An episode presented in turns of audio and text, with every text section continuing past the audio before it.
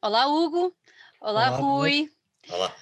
Obrigada por estarem aqui. Obrigada por terem aceito o desafio de virem participar numa das nossas conversas, que supostamente a esta altura do campeonato tínhamos todos os desejos de já não serem nem tão pandémicas e não tão virtuais, mas a realidade deu assim uma grande volta, outra vez, e cá nos vemos confinados novamente. E olha, só me resta dizer que ainda bem que existe a internet, ainda bem que existe o Zoom, porque tal como estávamos a falar em off, é a melhor maneira de nos conseguirmos estar próximos, de nos mantermos próximos uns dos outros e de trocarmos opiniões e partilharmos pontos de vista e, acima de tudo, divulgar o vosso trabalho. Por isso, só me resta agradecer o facto de terem aceito o convite. Obrigado, Obrigado, nós. É um gosto. Quem não vos conhece, é assim, vocês sabem que nós na LUC tocamos vários tipos de público, vários tipos de temas, e é uma coisa que eu gosto. Eu costumo dizer que estou cá neste mundo para fazer pontos. Eu adoro fazer pontos entre pessoas, entre ligá-las e conectá-las de alguma forma. E é isto que eu tento fazer muito aqui. E quero fazer isso com vocês. Quem não vos conhece, ao Hugo e ao Rui, eu gostava que vocês se apresentassem, vocês são músicos, quem olha para vocês já está a perceber que deve ser um bocadinho na área mais da música de metal. Do Pimba, exatamente. Exatamente, e então eu queria que vocês explicassem um bocadinho o vosso trajeto no universo da música até chegarmos ao projeto que o Hugo criou e ao qual o Rui aderiu prontamente. Gostava que nos explicassem um bocadinho e vamos começar a nossa conversa por aqui. Não sei quem é que quer começar. Ok, posso ser eu. Então vá. Eu desde muito cedo, desde os meus 3, 4, 5 anos, sempre fui um grande adepto de música. O meu pai sempre ouviu muita música e sempre levou muita música para a nossa casa. Eu nasci em 75, o meu pai teve a sorte de ter estado nos Estados Unidos em trabalho e quando voltou trouxe uma carrada de música, uma carrada de discos e eu comecei assim muito cedo. A ouvir músicos como Rod Stewart, como Boney M., Marillion,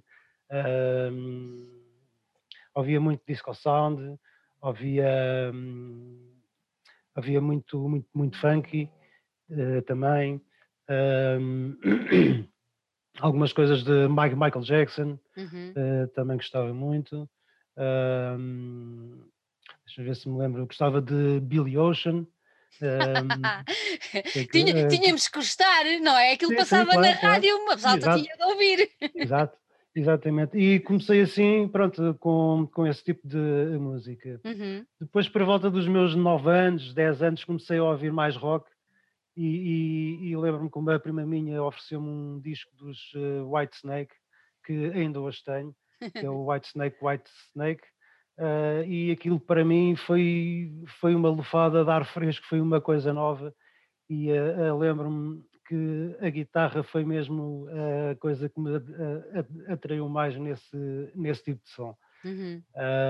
Tive também a oportunidade de ver um videoclipe deles que deu na TV, em algum top, e também me atraiu aquele look deles, né? Aqueles cabelos grandes, vestidos de preto. Pronto, e acho que foi por aí, fui-me interessando mais por essa vertente do som, por rock. Nunca gostei muito daquele rock considerado rock FM, AC/DCs e Kiss e essas coisas mais assim. Sempre gostei mais do hard and heavy, bandas como os Whitesnake, como os Bon Jovi no primeiro disco, como os Dokken, como os Rat. E foi nessa altura que começaste a aprender a tocar guitarra ou não? Não, foi um bocadinho mais tarde, foi por volta dos 13 anos. Eu comecei a ouvir metal com 11, foi quando fui para o 7º ano.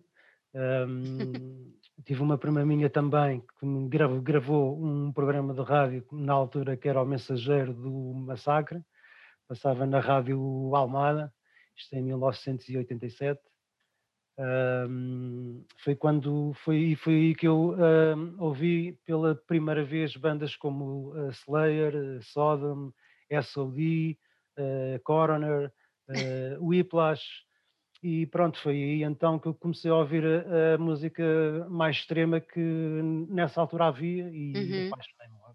Lembro-me de ter ido de férias à Espanha uma vez por volta dos 11 anos e de ter levado comigo já muitas cassetes, umas com programas de rádio, outras já com alguns discos, e conheci uma pessoa em Espanha lá nas férias, um amigo que era mais velho que eu e que me gravou na altura numas cassetes que eu ainda tenho, que são as Skyroll de 60 minutos, gravou-me o Somewhere in Time dos Iron Maiden, gravou-me o Kill Em All de Metallica, gravou-me o Master of Puppets.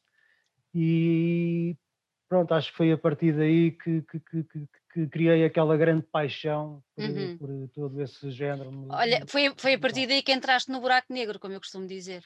Sim. Mas olha, mas depois como é que, assim, tu hoje em dia e toda o teu historial de bandas e tudo mais vai um bocadinho além dessas bandas que estávamos a falar agora, não é?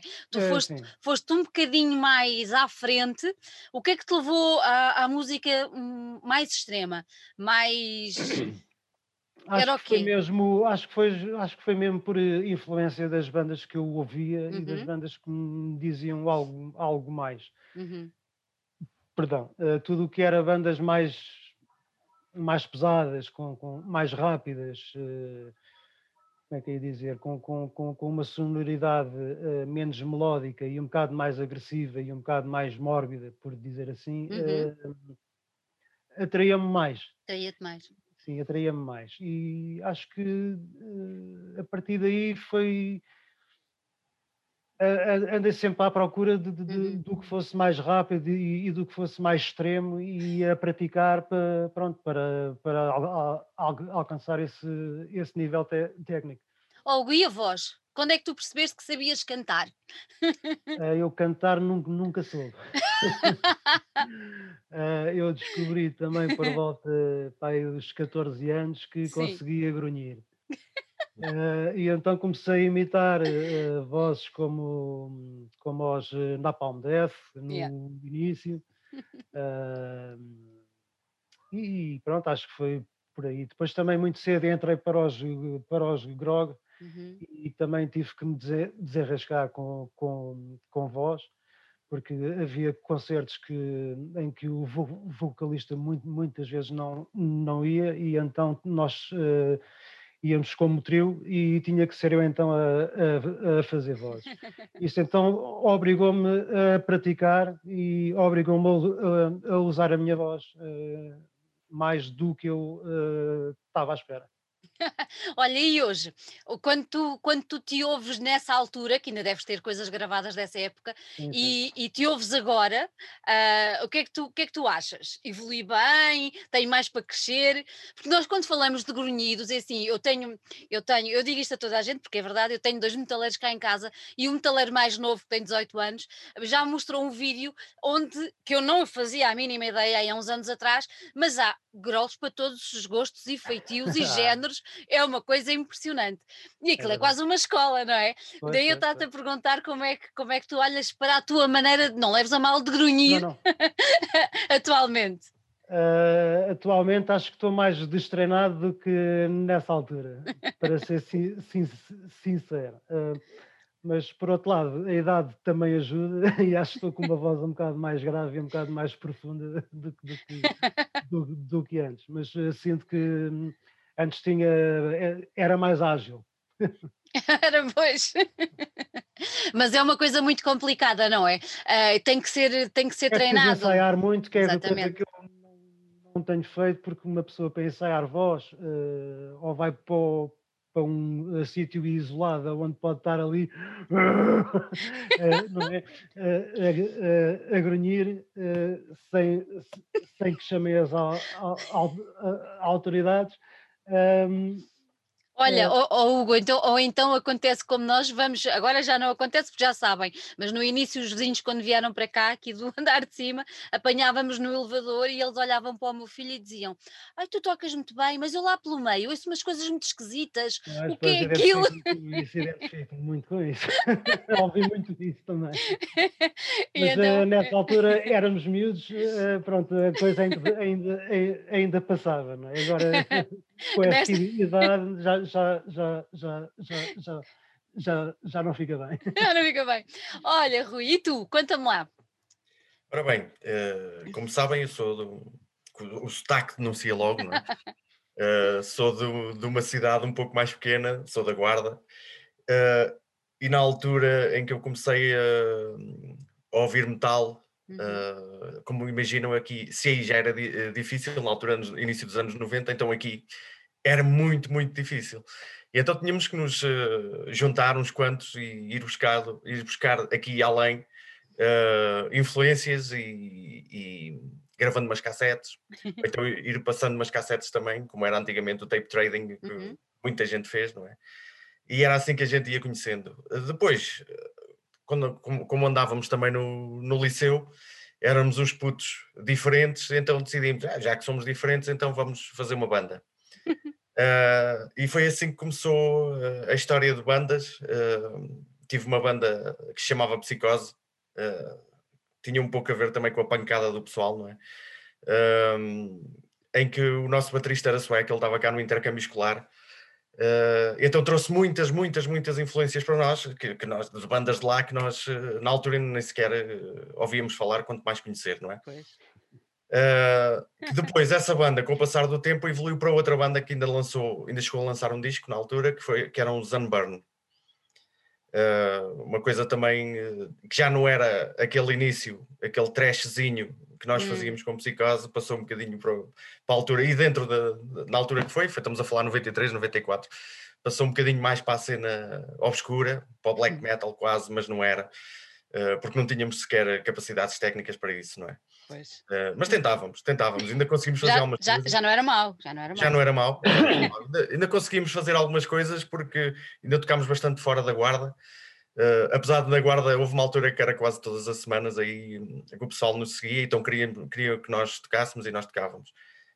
Ainda conseguimos fazer alguma coisa. Depois estive parado um bocadito e fui para uma banda, a minha banda anterior, que foram os Necrosis, que aí sim posso dizer que já conheci, as habilidades técnicas também já eram outras, obviamente. Já conseguimos andar bastante por aí fora, fazer muitos concertos, inclusivamente 2 turnés europeias, juntamente com o Golden Pyre, na altura também estava aí a bombar. Depois, deixei-me de Necrose, tive algum tempo parado, obviamente com a vida foi evoluindo. Desinfetaste? Desinfetei-me. A vida foi evoluindo e tive um filho, e a partir daí tive um bocadinho parado, que não me permitia sequer andar em bandas. É a velha história, a malta cresce. É, a malta cresce, lá está, nesse aspecto, porque a nível de cabeça ainda nos mantemos muito crianças, não é? Crianças, entre aspas, não é? Muito adolescentes. Ainda bem porque precisamos dessa pancada para conseguir sobreviver a estas coisas todas. Claro que mesmo. Claro que sim. Completamente. O Hugo já o conhecia há alguns anos, não é? Por causa desta vida do rock and roll. Atualmente em 2003. Exatamente. No Butchery. Exatamente, precisamente. O Butchery at Christmas Time, que isso era outra das minhas façanhas, que também também meti, juntamente com o pessoal de Necrose na altura, em que trabalhávamos bastante. E depois, eu na altura que saí de Necrose, saí de tudo, e pronto. O Butchery, vocês sabem que continua, infelizmente nestes últimos 2 anos, tanto o ano passado como este ano, já sabemos que não vai acontecer. Não vai acontecer. Mas pronto, ainda bem que as coisas continuam e que vão para a frente, é assim mesmo. Depois, apareceu uma mensagem, já com isto do Facebook, não é? Vejo uma mensagem do Hugo a dizer que estava à procura de pessoal, não sei o quê, e eu, epá, se calhar está na altura de voltar aí a abanar a carola. A gadelha já não, mas pelo menos a carola. Ainda tinhas. A ver se um gajo consegue abanar. Ainda tinhas ainda. E então foi daí que nós falámos um bocadinho. Eu fui a Lisboa ensaiar a primeira vez, que não correu muito bem, porque eu já há alguns anos que não tocava. Uhum. Pois, isso é uma curiosidade que eu tenho, estando tu na Guarda e estando o Hugo cá mais para os lados da capital, como é que vocês conseguem ensaiar, ou cada um faz a sua parte ou ensaia à sua maneira e depois juntam-se, como é que isso acontece? Passa um pouco por aí, não é, Hugo? Passou umas músicas e fomos avançando daí. Pois eu fui a Lisboa, uma altura que fui bastantes vezes a Lisboa para ensaiarmos. Uhum. Diz o Guias a dizer qualquer coisa. Normalmente nós organizamos de forma que cada um faça a sua parte, não é? Uhum. em casa, e depois, quando todos temos a nossa parte feita, marcamos o estúdio e pronto, juntamos-nos todos e ensaiamos assim. Olha, então agora eu tenho que te perguntar, uma vez que foste tu o grande impulsionador da banda, o que é que te fez criar, porque é que quiseste criar esta banda? Estávamos a falar em 2016, por aí? Foi. Sim, conta-me, sim, o que é que te levou a querer fazer o teu projeto e depois convidar o Rui para participar, claro, mas o que é que te fez crescer em ti essa vontade? Basicamente foi o estar um bocado cansado, entre aspas, de pertencer às bandas dos outros, percebes? Uhum. De fazer muitas coisas e ver as outras pessoas a receberem créditos, percebes? E então decidi fazer uma banda minha, onde eu possa fazer aquilo que eu sinto, aquilo que eu quero, tocar as coisas que eu quero, à minha forma, e voltar, e sobretudo voltar a tocar death metal e grindcore, que é o meu estilo original e é o estilo de som que eu gosto mais. Eu, a seguir aos Grog, ainda tive um projeto de death grind que foram os Dissolved.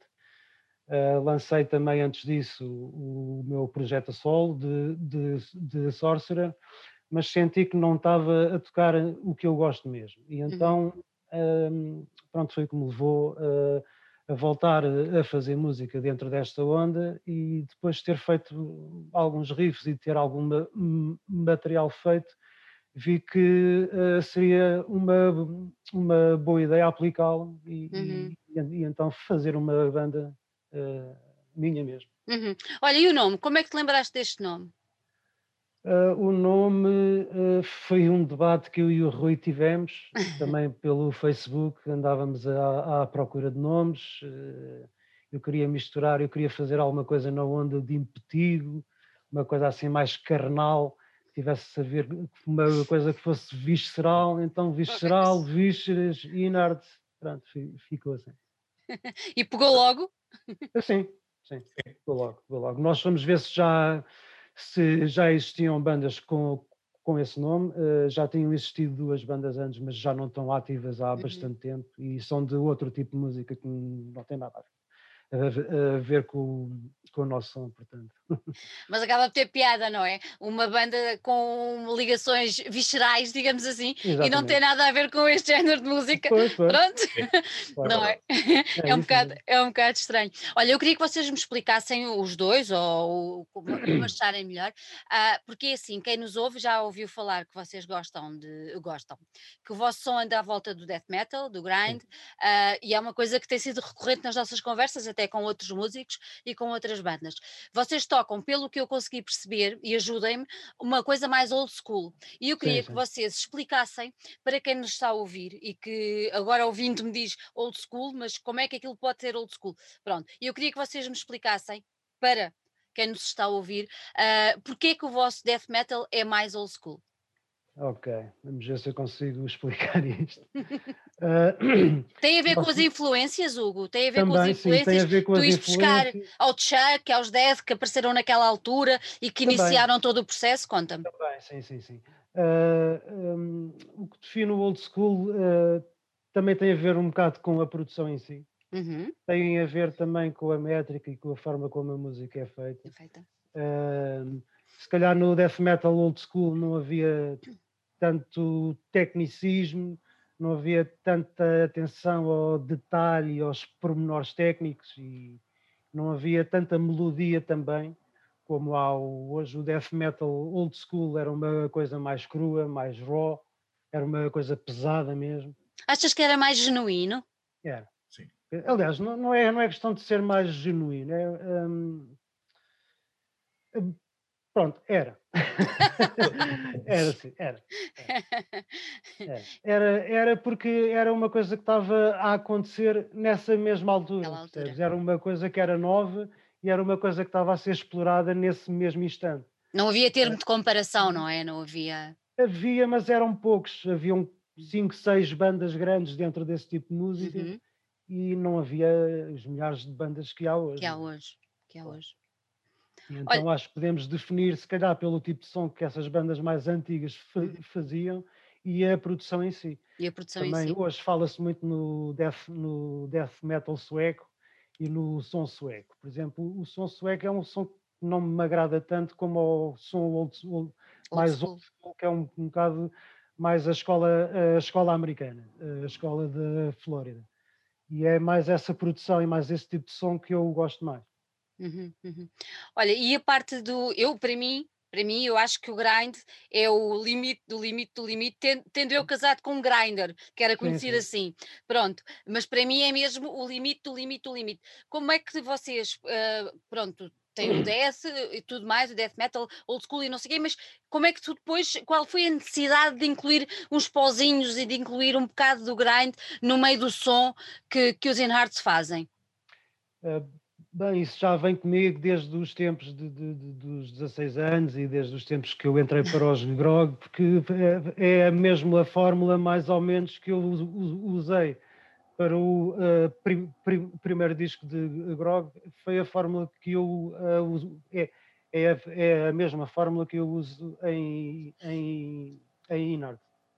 Portanto, não sei como é que é sai cá de dentro, não é? É isso. Não é? É quase uma coisa que não se... É quase uma coisa... Rui, também sentes isto, que é uma coisa que... E tu com a tua evolução toda, e se calhar, pronto, nós às vezes dizemos, estamos em Lisboa, até mais perto, e já referimos que o facto de estares fora de um grande centro, que Guarda já é uma grande cidade, mas o facto de estar um bocadinho afastado ainda há uma diferença. Também sentes isso, que é a música que sai cá dentro, ou seja, não há nada a fazer, está cá e tem de sair. Sim, sem dúvida. Eu, apesar de ser bastante eclético dentro do metal, sempre metal,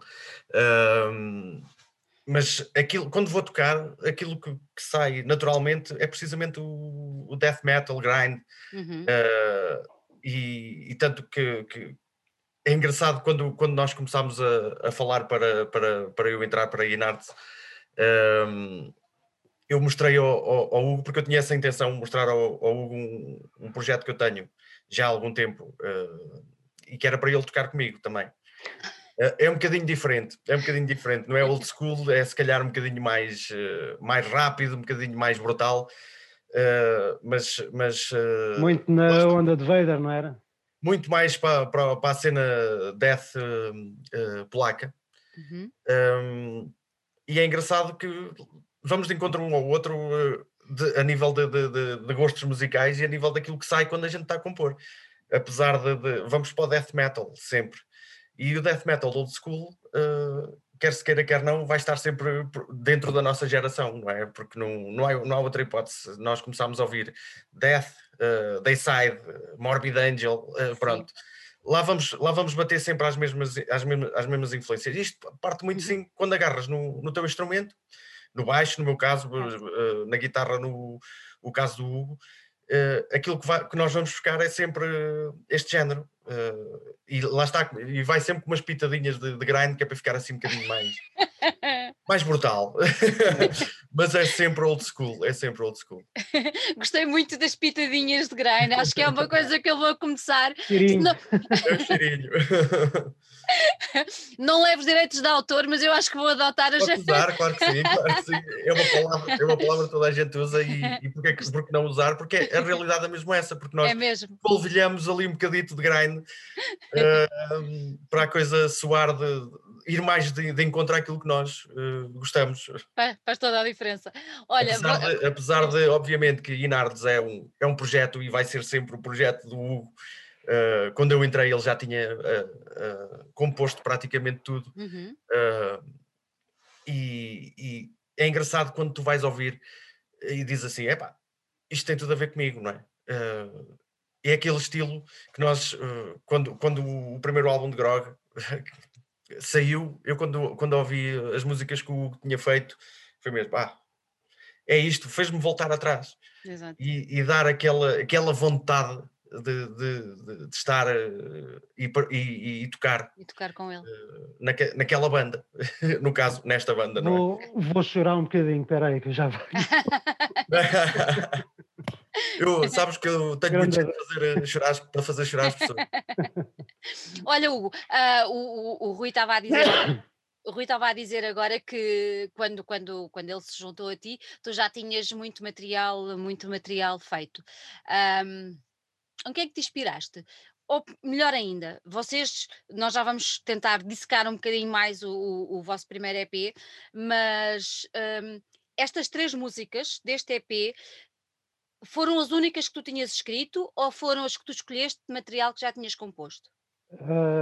O Rui diz, não eram assim tantas músicas que nós tínhamos, eu na altura tinha 3 músicas e meia, tinha quase 4 músicas feitas. Uhum.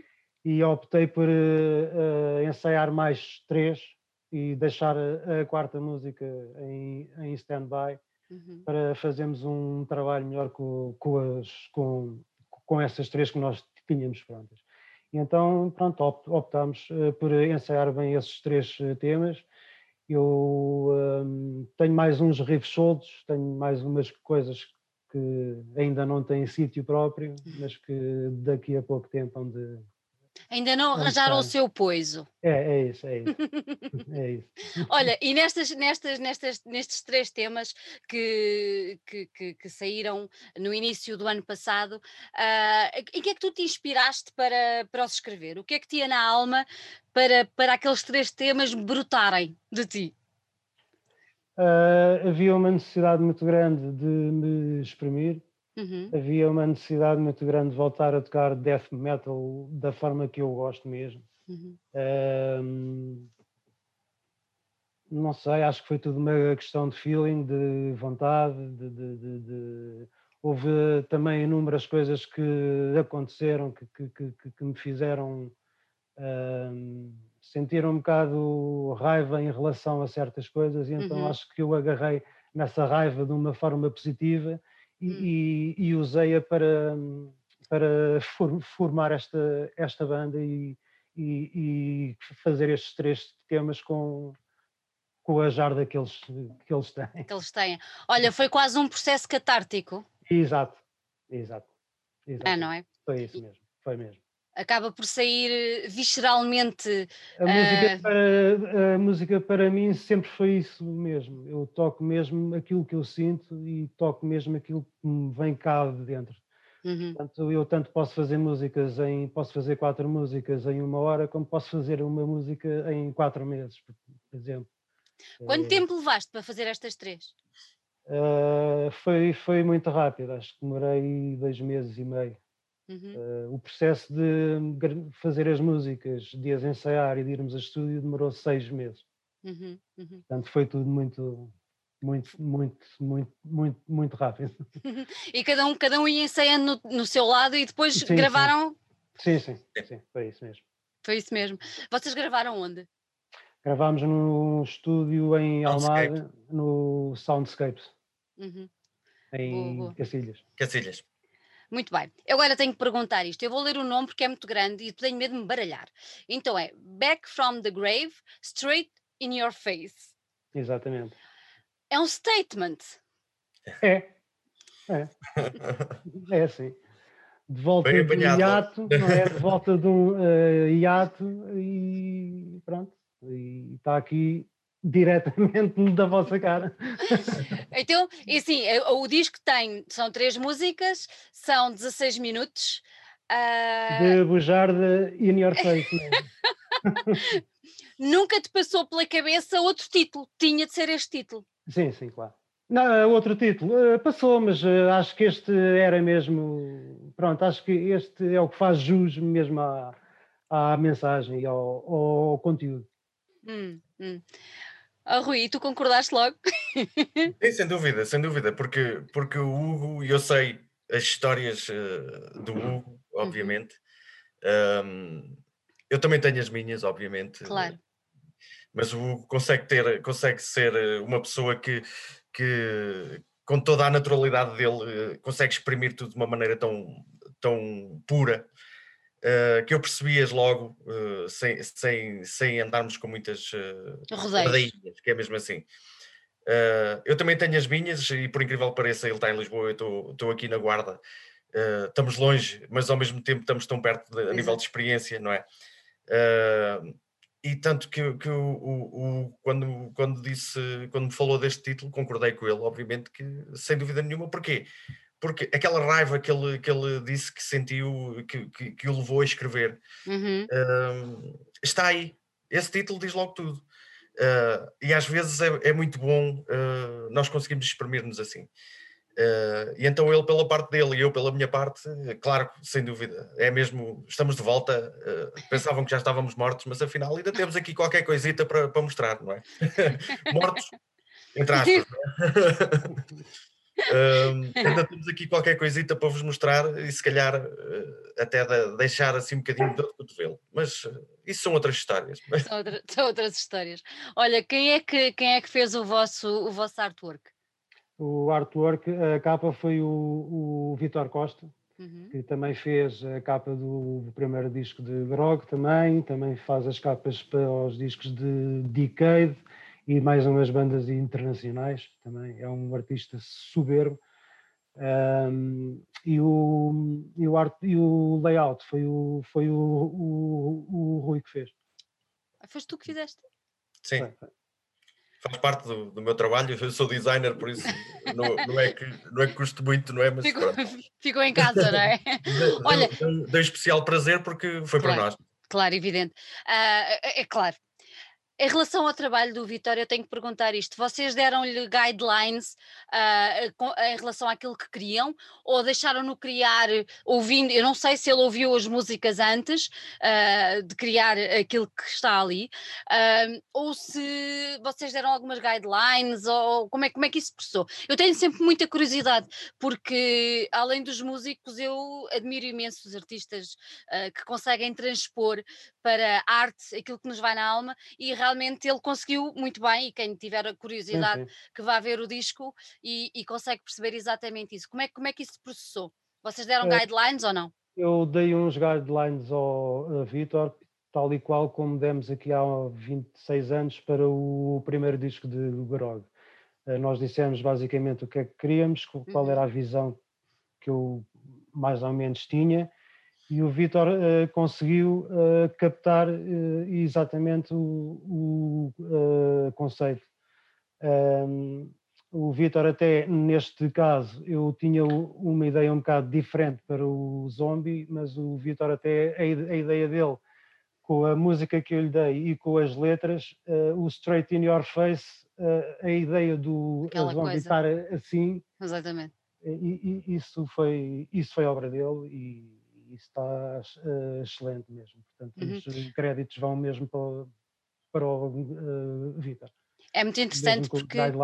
É isso, é interessante porque eu gosto muito do trabalho de designers, especialmente quando é assim para transpor para um artwork, e está lá mesmo, e agora ouvindo a explicação e ouvindo todo o desenvolvimento. O Vitor já é uma pessoa que eu conheço já quase há 30 anos e somos amigos já de longa data e, portanto, já vi muitos trabalhos dele, e o Vitor é sem dúvida um dos melhores artistas cá para este tipo de de trabalho.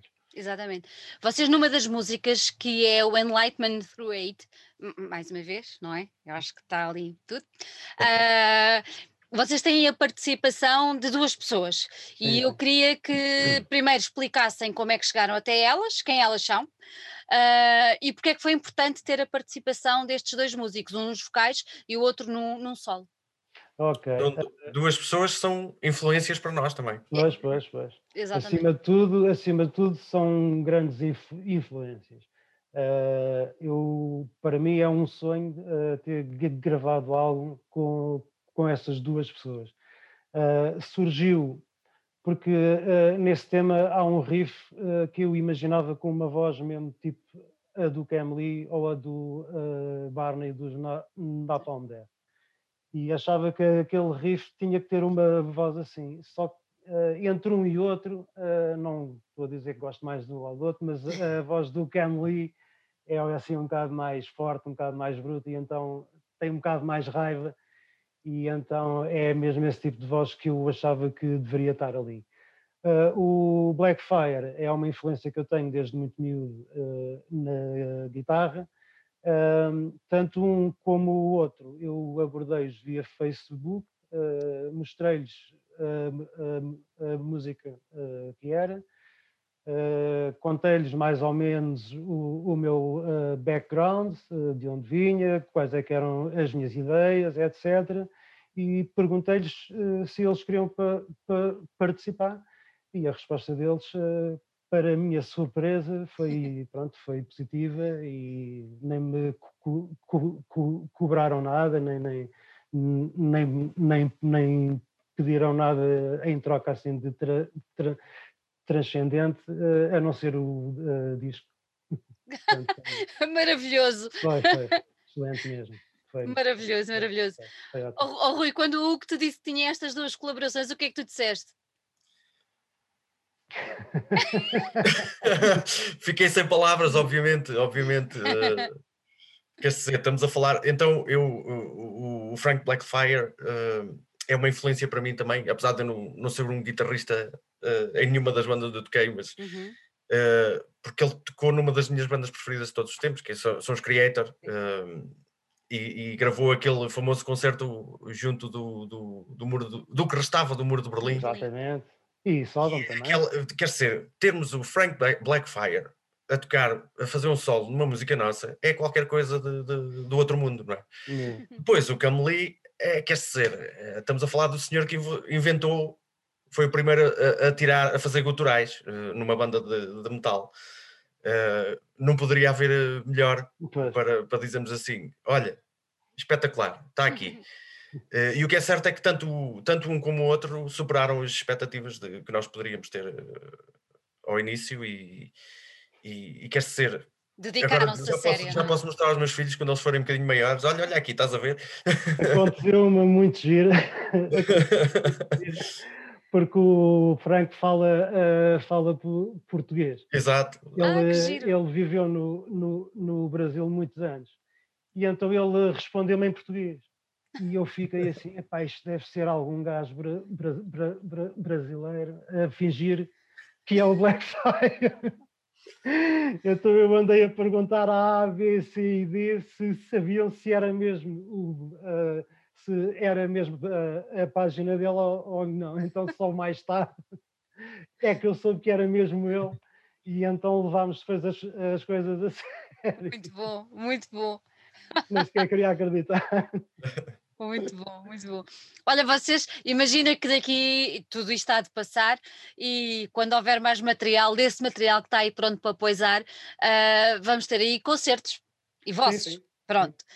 Como é que é? Eles aceitam vir cá? Eles duvidam, não sei que eles andem perto. Mas... O Kam Lee era gajo para aceitar. Sim, calhar era. Não há nada como convidar, depois logo se vê. Claro. Olha, outra coisa que eu também achei muito interessante, vocês lançaram pela Transcending Obscurity Records, e vocês foram os primeiros, pelo que eu consegui descobrir, a estar com eles, verdade ou não? Sim. Sendo que eles depois, por volta de 2018, foram eles que foram buscar os Gaerea, não é? Pronto. Eu acho que eles assinaram Gaerea antes, mas nós já tínhamos as coisas já todas acordadas. Exatamente, é isso. Como é que chegaram até eles? Como é que a coisa se processou? Foi novamente tu que procuraste? Não, ou como é que a coisa aconteceu? Não. Neste caso foi através do Johan, de uma banda que era o Shurim, de uma banda belga, que era o Shurim. Depois, na altura, ele estava com os Marginal. Agora tem duas bandas novas, que é o Works of the Flesh e Abrahamic Liars, não é? Exatamente. Yeah, Abrahamic Liars. Foi também o que fez o desenho do nosso zombie, portanto, créditos para o Johan. E foi através dele, foi uma visita que ele fez à minha casa, mais a sua esposa, e estávamos a falar que ele tinha lançado pela TOR, e que possivelmente seria uma boa via para nós. E eu, entretanto, assim fiz, contactei e pronto, e a resposta foi muito positiva, porque na altura nós ainda nem tínhamos temas prontos, nós tínhamos só esqueletos e partes de, e o que ele ouviu bastou-lhe, pronto, e assim foi. Ele percebeu, não é? É a velha história. Vinha aí coisa boa. É a velha história de muitos anos a virar frangos, não é? Ele já tem aquele ouvidinho, aquilo já está treinado. Já está treinado para isso. Mas isto não foi, foi excelente, porque isto era para ter saído em 2018 e saiu em 2020, portanto arrastou-se durante 2 anos. Mas foi como a carne, teve a maturar? Houve uns atrasos tanto por parte da editora como da nossa parte, por causa da parte gráfica. Mas tendo demorado este tempo, o facto é que assim que o EP sai, e eu acho que saiu precisamente na altura ideal. Pois, mas o mais engraçado é que o EP sai no dia 21 de fevereiro de 2020 e passado menos de um mês, menos de um mês, toda a gente para casa, tunga.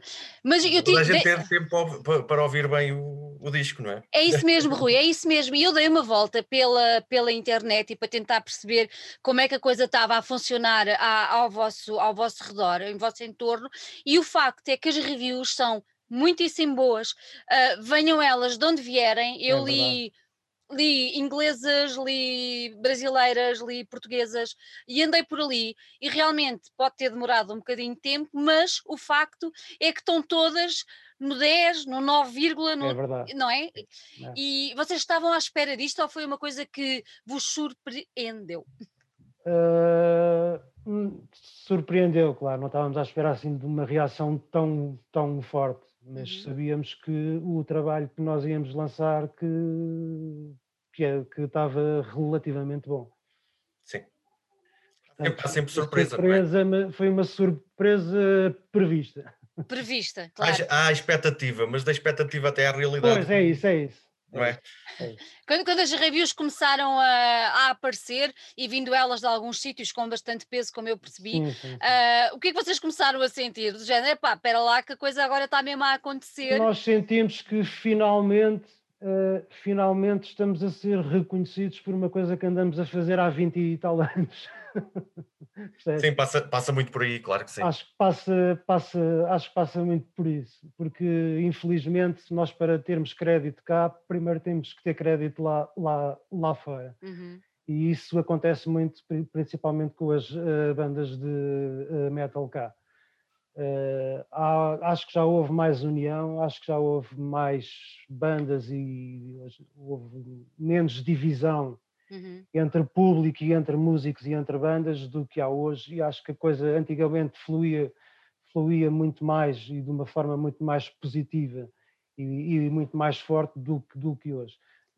Eu hoje sinto que está tudo um bocado, está cada um por si, a ver um bocado na rivalidade, e não me agrada muito esse tipo de abordagem à música. Mas acham que é porque é pelo meio ainda ser pequeno, porque antigamente o meio ainda era mais pequeno. Antigamente, repara, há 20 ou há 30 anos atrás, e o meio ainda era mais restrito, mas havia mais companheirismo, que estavam todos a remar para o mesmo, é isso? É, exatamente. Tal e qual. Exato. tal e qual. Antigamente não havia subgéneros, nem subgrupos, nem grupos dentro de grupos. Antigamente íamos a um concerto punk e tanto lá estavam lá punks, com o pessoal do metal, com o pessoal disto, com o pessoal de fato, com o pessoal não sei do quê. Exatamente. Hoje em dia houve muitas subdivisões, até já há política metida nisto, como muita gente sabe, não é? E então foi isso, é esse tipo de coisa que me mantém um bocado à parte de certas coisas no panorama metal cá. Uhum, uhum. Rui, concordas? Completamente, completamente. Antigamente existia uma união e foi aquilo que o Hugo disse, tu ias a um concerto porque é um concerto de metal, era de punk ou era de hardcore, seja o que for, ias lá, ias curtir, ias ver as bandas dos teus amigos, não havia aquelas lutas que se vê hoje em dia. Mas vocês... Mas, desculpa interromper, achas que isto também tem a ver com as novas gerações? Porque assim, nós na nossa altura se calhar não tínhamos muita coisa, não é? E... Sim, é isso, pode vir daí também, daí também, porque nós antes tínhamos que lutar para gravar uma cassete, não é? Para ir a um estúdio era... Ir a um estúdio? Sim, ir a um estúdio, ou eras muito bom, ou tinhas que ser muito, muito rico. Porque exatamente. Ninguém ia investir a quantidade de dinheiro que na altura que era preciso para gravar um disco. Eu lembro-me que não foi a primeira vez, foi a segunda vez que estive em estúdio com o Ambarn na altura.